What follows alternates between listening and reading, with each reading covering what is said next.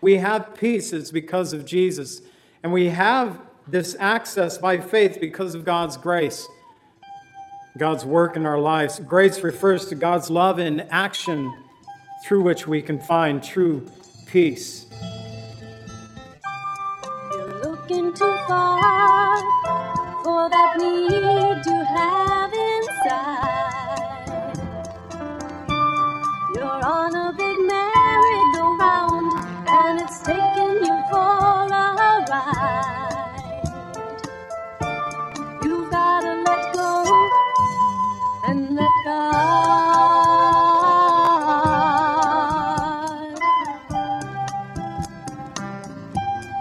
Welcome to the Cleansing Word. We invite you to stay with us as Pastor John Pinnell of Calvary Chapel Lake Villa takes us through a verse by verse study from God's Word. Each Monday through Friday, we'll be airing messages to encourage you in your faith that you might grow in the knowledge of our Lord and Savior, Jesus Christ. I hope that you enjoy this broadcast, and I'll return at the close of this teaching to give you more information about our church and how you can obtain a copy of this message. Now, here's Pastor John with today's message from God's Word. do in your life. He can get rid of pain and get rid of strife. All you gotta do is let go and let God. Right as you find your seats, we're going to begin a study in the Epistle of Colossians. Go and let God. A little book, only four chapters long. I was thinking um, while that last song was being played, seeing a very mad person from Wisconsin, his car in the parking lot. I didn't see the individual, just his car. He had uh, hand painted cardboard signs on his windows, and one of them read, Global warming is real, God is not. Well, I would say both, because God said one day that this earth is going to be judged with fire, it's going to burn up, so there's going to be a global warming, but God also is real, and we're here to worship Him.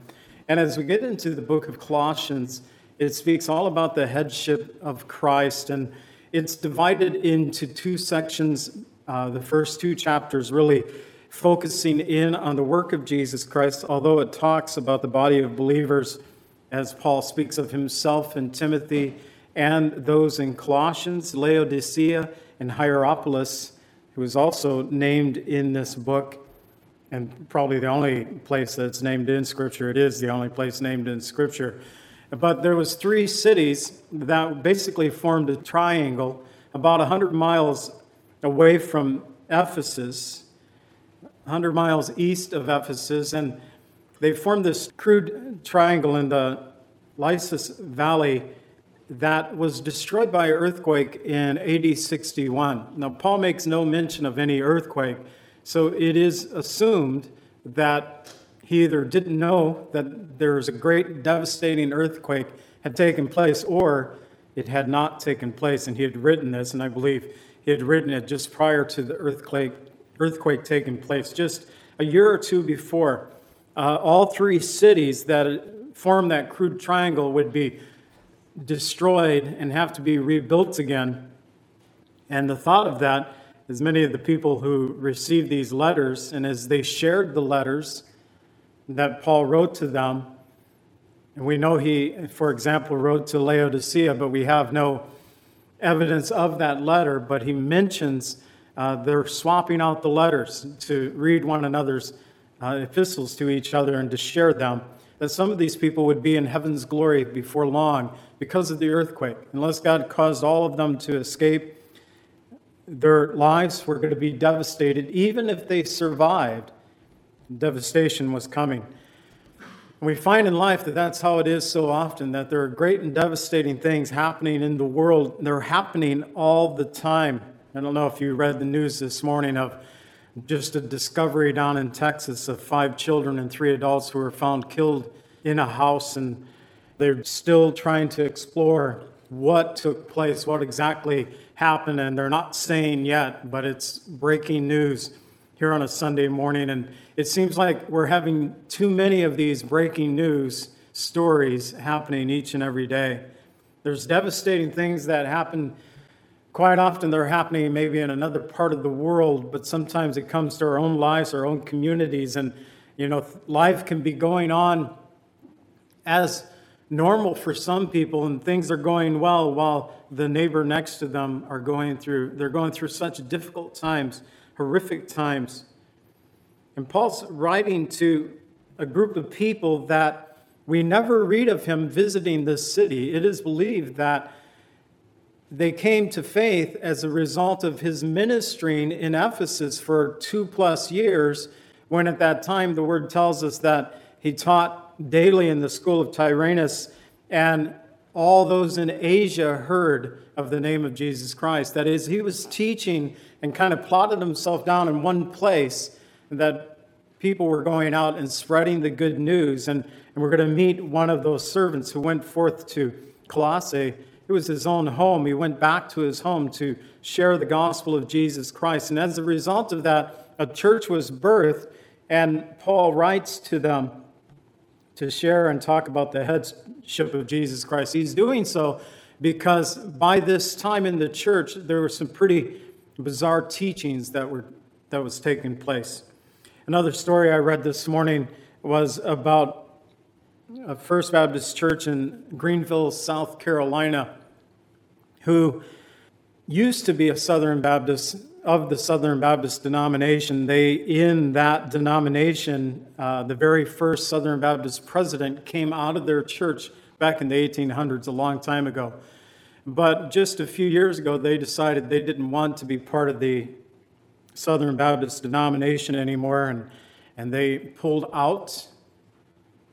And now they have stated that they are going to allow uh, gays and transsexuals and homosexuals to uh, be baptized, be ordained. Uh, they didn't go into specifics, but they just opened the door. And there were some b- bizarre teachings happening in this time that Paul's writing about. And there are some bizarre teachings happening in our day and age as well. You know, that frightens me. I'm on the board of Love in the Name of Christ here and have been for 10 years in Lake County. I only took a year off while Lily was dealing with her breast cancer. But um, it's an organization that works with churches to help those who have need. And I think that this is going to be a great issue because we have churches in Lake County. There's over 400 churches in Lake County. And I can tell you, not all 400 churches hold true to what we would feel the foundational truths of the gospel of Jesus Christ. And so Paul was dealing with those issues, not the same issues perhaps, but similar uh, issues that in the sense they were deflecting from the truth of the gospel, preaching another gospel. He would say that in uh, the book of Galatians, but here we find that he speaks about the headship of Jesus Christ. In the first two chapters, really zeroing in on the attributes of Christ himself, speaking of church doctrine. And then chapters three and four talks about practical application. I like the practical application because it's good to know where we stand as believers in Jesus Christ, but we also need to know how to apply it to our lives that we can function rightly in the world that we live in. And so, as we begin our study, I, my plan is to break uh, each chapter into two teachings. And so, it's four chapters long. I'm not sure about chapter four yet, but we'll be here at least seven to eight weeks looking at this epistle of Colossians. And I just want to read through the context. Today we're going through verses 1 through 14, and then open us in prayer. Paul, an apostle of Jesus Christ by the will of God, and Timothy, our brother, to the saints and faithful brethren in Christ who are in Colossae. Grace to you and peace from God our Father and the Lord Jesus Christ. We give thanks to the God and Father of our Lord Jesus Christ, praying always for you, since we heard of your faith in Christ Jesus and your love for all the saints, because of the hope which is laid up for you in heaven, of which you heard before in the word of the truth of the gospel, which has come to you, as it has also in all the world, and is bringing forth fruit, as it is also among you since the day you heard and knew the grace of God in truth. As you also learned from Epaphras, our brother, fellow servant, who is a faithful minister in Christ on your behalf, who also declared to us your love in the Spirit. For this reason, we also, since the day we heard it, do not cease to pray for you, to ask that you would be filled with the knowledge of his will in all wisdom and spiritual understanding, that you may walk worthy of the Lord, fully pleasing him, being fruitful in every good work and increasing in the knowledge of God, strengthened in all might according to his glorious power, for all patience and long suffering with joy, giving thanks to the Father who qualified us to be partakers of the inheritance of the saints in the light. He has delivered us from the power of darkness and conveyed us into the kingdom of the Son of His love, in whom we have redemption through His blood, the forgiveness of sin. And Father, I pray that you would teach us as we explore this short little letter that Paul wrote to the church in Colossae so many years ago. It may be a fruitful time for us to learn these doctrinal things, about the headship of our Savior, especially as we get into that next week and the remainder of this chapter, but even touching on it today. But Father, as we go on throughout the weeks, not only learning about doctrinal positions that we have in Christ Jesus and of God and of Jesus, of the Holy Spirit, but Lord, how we can practically apply those to our lives. I pray, Lord, that you would be with us and teach us this hour. We ask in Jesus' name. Amen.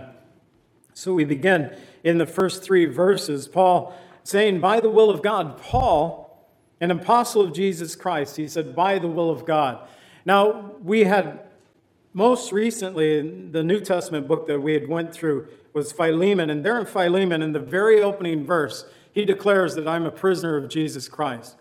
Now, he's a prisoner of the Lord here while he's writing this. He's in Rome at this time, awaiting trial. As he writes this letter, we know it's true because uh, Philemon and, and the book of Colossians uh, have some similar ties that put them together. It is believed that they were not only both written at the same time, but delivered at the same time, and that Philemon was from Colossae, that they were delivered to the same city. He distinctly sets himself apart in the introduction of the book of Philemon. He says, I'm a prisoner of Jesus Christ. But here he doesn't mention it until chapter 4. He doesn't refer to his being in chains, and he does in chapter 4 twice. He mentions being in chains once, he mentions a fellow prisoner. So we know that he's a prisoner. We find that out at the end of the letter, but not at the beginning of the letter, because I believe that Paul is wanting to use a little force in his position as an apostle of Jesus Christ with the church to whom he had probably never met before. How would you, I can tell you this, if I got a letter written to Calvary Chapel from a prisoner. I'm Frank, the prisoner of Lake County Jail, and I have a word for you from the Lord. It's not going to carry a lot of weight in the introduction for me. I'm thinking, well, what are you doing in jail? I'm going to have a bit of questions. He gets to that. He's a prisoner. Perhaps they already knew it, but he doesn't mention it because he wants them to know that I am an apostle of Jesus Christ by the will of God. I have authority here to be writing this letter to you at this time. And so, unlike Philemon, Paul refers to his imprisonment later on in the letter when, with Philemon, he's writing to a friend concerning a man that was saved while he was in prison and asking in behalf of his friend that he would free him to service for Paul. Instead, he focusing on his current situation. Uh, Paul chooses focus on God, his ordination by God, and also of the majesty, the headship of our Savior as we go into this letter. Paul calls upon his authority as one of the Lord's anointed apostles to add weight to his words to the believers of Colossae here, a people whom he had never met. But also notice Paul knew that God had called him an apostle. It was God who had called me, he was saying. He said also in Galatians 1 1, Paul, an apostle, not from men or through men, but through Jesus Christ and God the Father who raised him from the dead. Paul had this similar statement often in his letters that I am an apostle, that I've been given authority. We read that as we were preparing for communion. We read that from 1 Corinthians 15 that he would also seen the risen Lord, that he was part of that classification of men that had witnessed the risen Savior. He was an apostle of Jesus Christ. But he wasn't writing this letter alone. Timothy was with him as well.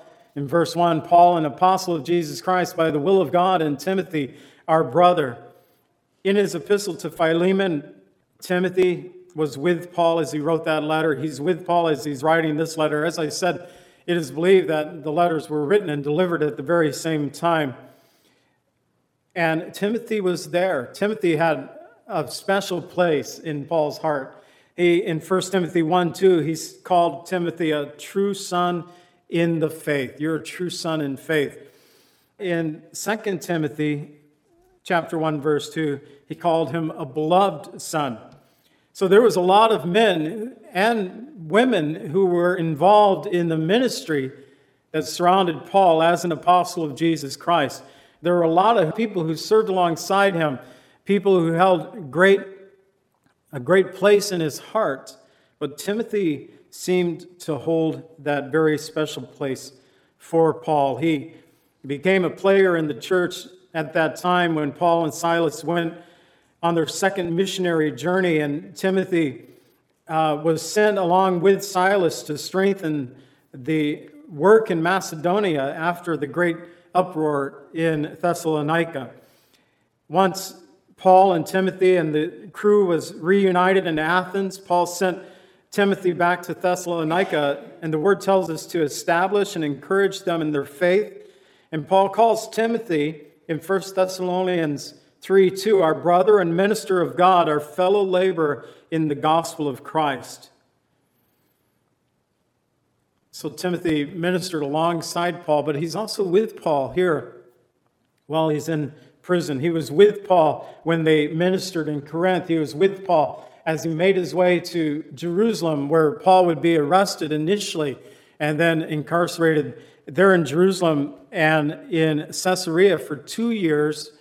And now in Rome, as he's writing this letter, Timothy is around. Perhaps Paul had sent him on errands and caused him to go forth and minister to other people, but he's always back with Paul doing the work that the Lord had called him to do to be a faithful support of Paul.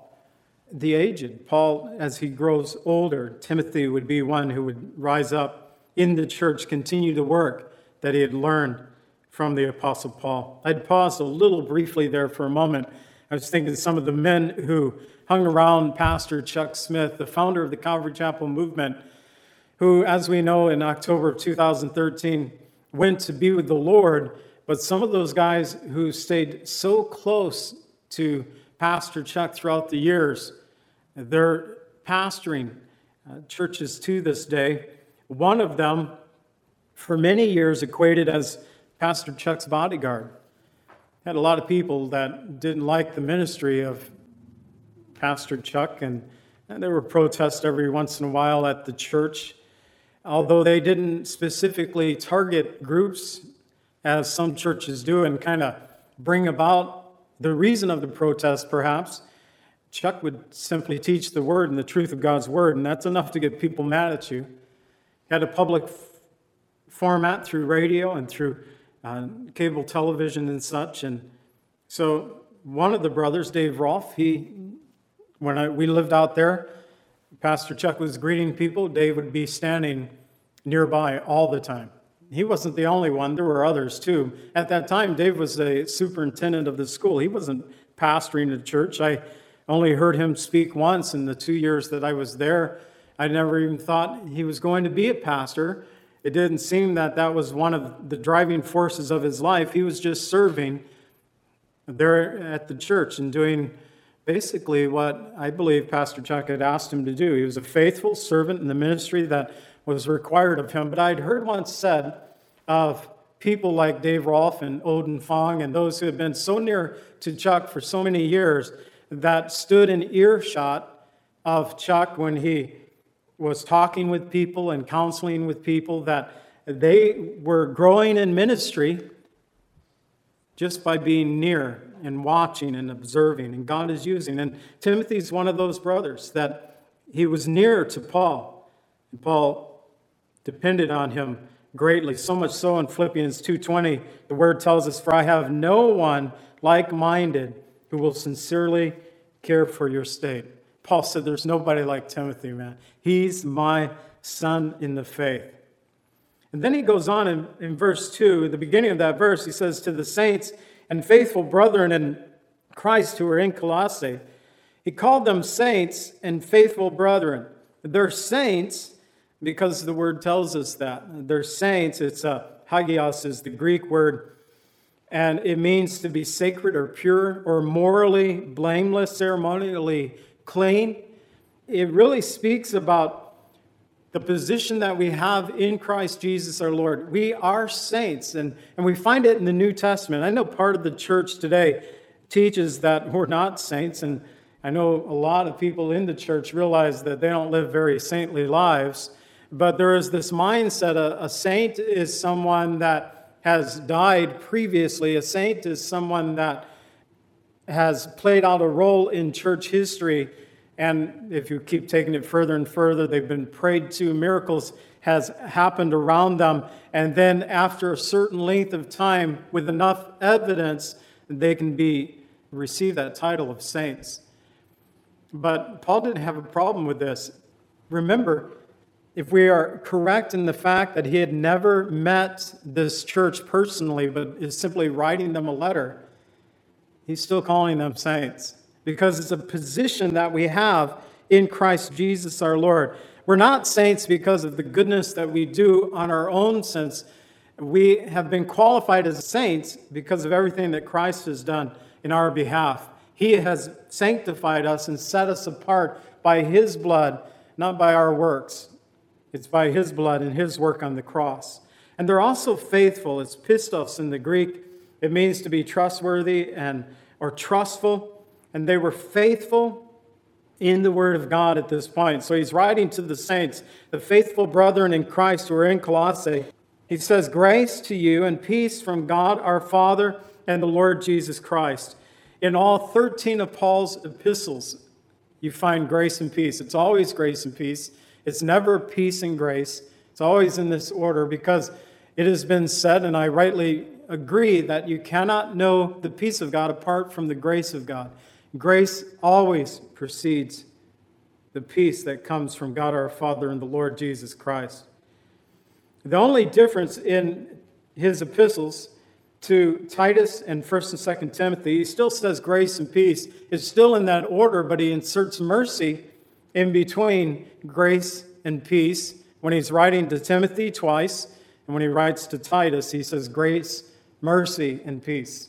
Now, the joke is, is that Paul understood as ministers of the gospel that they need a lot of, lot of mercy from the Lord. So Paul says, Mercy to you, boys.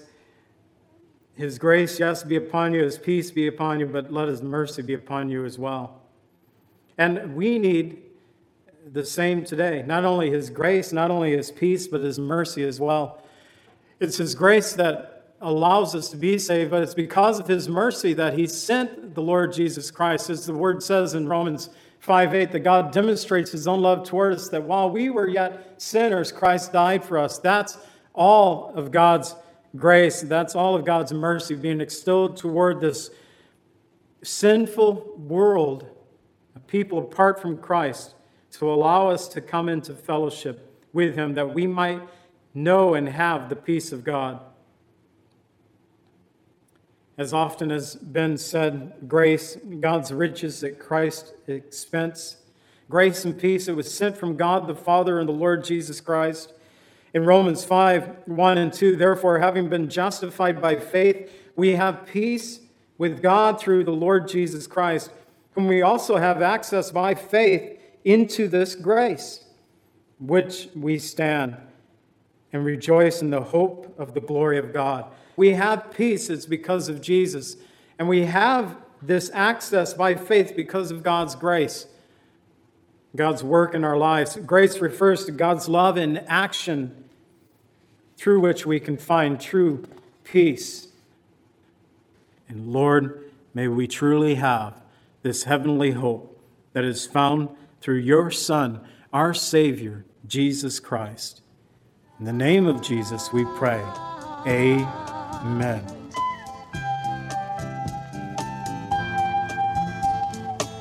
Calvary Chapel is a fellowship of believers in the Lordship of Jesus Christ. Our greatest desire is to know Christ and to be conformed into his image by the power of his Holy Spirit.